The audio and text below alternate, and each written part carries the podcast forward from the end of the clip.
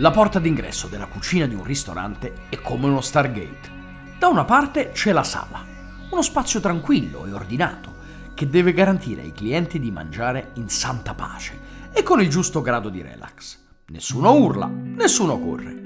Entrare in cucina è come accedere a una dimensione parallela. Nessuno sta fermo, nessuno è con le mani in mano, persone che si muovono tra fuochi, pentole, coltelli e materie prime un balletto ben orchestrato ma frenetico, in cui tutti devono sapere cosa fare e come farlo, per essere efficienti e non intralciare i compagni di brigata. E io, in quella confusione perfettamente ordinata, ci sguazzo. È il mio mondo. È veloce e stressante, ma non posso farne a meno. Così, quando stacco, quando riesco a ritagliare dall'agenda qualche ora solo per me, l'unica cosa a cui penso, secondo voi, qual è? Fermarmi? Riposarmi? Forse sdraiarmi sul divano? Ma non scherziamo. Per rilassarmi io devo accelerare ancora di più. E allora, appena ho due ore di tempo, mi metto tuta e casco e sono pronto per qualche giro in pista. Io sono Alessandro Borghese e questi sono i miei Kitchen Podcast.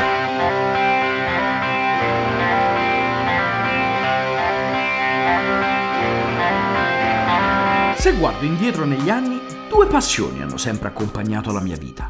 La cucina e i motori. Le ho ereditate entrambe da mio papà.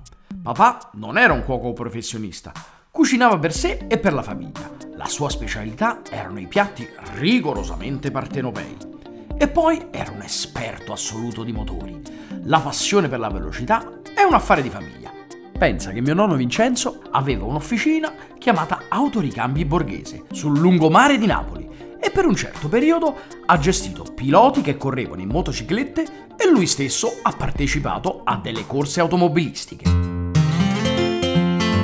Sono nato e cresciuto in quell'ambiente. Anche mio padre ha gareggiato come pilota, ha smesso solo quando sono nato io per darsi una calmata. Però ha continuato ad amare le macchine e mi ha contagiato. Ricordo alla perfezione i lunghi viaggi in auto con lui alla guida. Io sul sedile del passeggero a fargli da copilota. Ero talmente allenato che sapevo riconoscere tutte le auto, tutte quelle che passavano accanto. Mi bastava un solo sguardo, in un istante riconoscevo marca e modello. Non appena ho avuto l'età, ho preso il motorino. Partivo da casa e arrivavo dappertutto. Con la mia comitiva andavamo in centro, a Roma, a girare per locali. Oppure andavamo ai Castelli Romani, ad Ariccia a mangiare la porchetta con la romanella. Lì erano posti dove si poteva andare in giro col motorino liberamente ed erano momenti spensierati.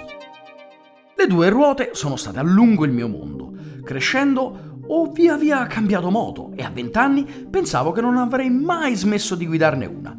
Poi le cose sono cambiate ho smesso di gareggiare su due ruote e sono passato alle quattro. E quando ho un paio d'ore, la domenica vado a correre in pista. Pare dicano sia piuttosto bravo. Mi hanno anche proposto di partecipare al campionato italiano GT. Superati i test fisici e l'esame di guida, ho preso il patentino, ma alla fine ho dovuto rinunciare per i troppi impegni lavorativi. Ogni volta che ci penso, dico, ah, state attenti, che prima o poi ritorno. Uno degli aspetti che amo di più di queste giornate in pista è che tutti ritornano ragazzini. Io per primo, ma anche gli altri appassionati che trovo al circuito. Persone che durante la settimana hanno incarichi di responsabilità in ambienti seri e rigorosi e che la domenica si entusiasmano parlando delle modifiche che vorrebbero fare ai loro mezzi. Anch'io sono così. Studio ogni aspetto della mia auto e non vedo l'ora di mostrare agli altri quello che ho fatto. È la mia parte nerd se mi appassiona qualcosa, devo andare a fondo e conoscere ogni dettaglio. Se nel mio ristorante serve un filetto, posso ripercorrere a ritroso tutta la storia fino al tipo di erba che ha mangiato quell'animale. Allo stesso modo, conosco perfettamente ogni pezzo della mia auto e ci tengo a discuterne con i miei amici compagni di pista. Con loro nel tempo si è formato uno spirito quasi da crew, con una serie di rituali che partono dall'asfalto e arrivano sulla tavola. Anche il cibo si adegua all'atmosfera di quelle giornate, così un giro in pista si conclude nel modo più rock possibile, ovvero bel panino con la salamella e una bionda ghiacciata.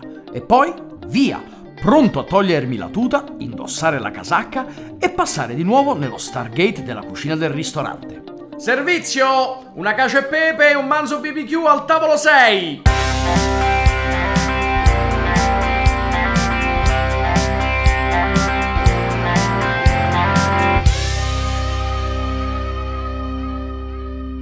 Alessandro Borghese, Kitchen Podcast è una produzione Dobcast.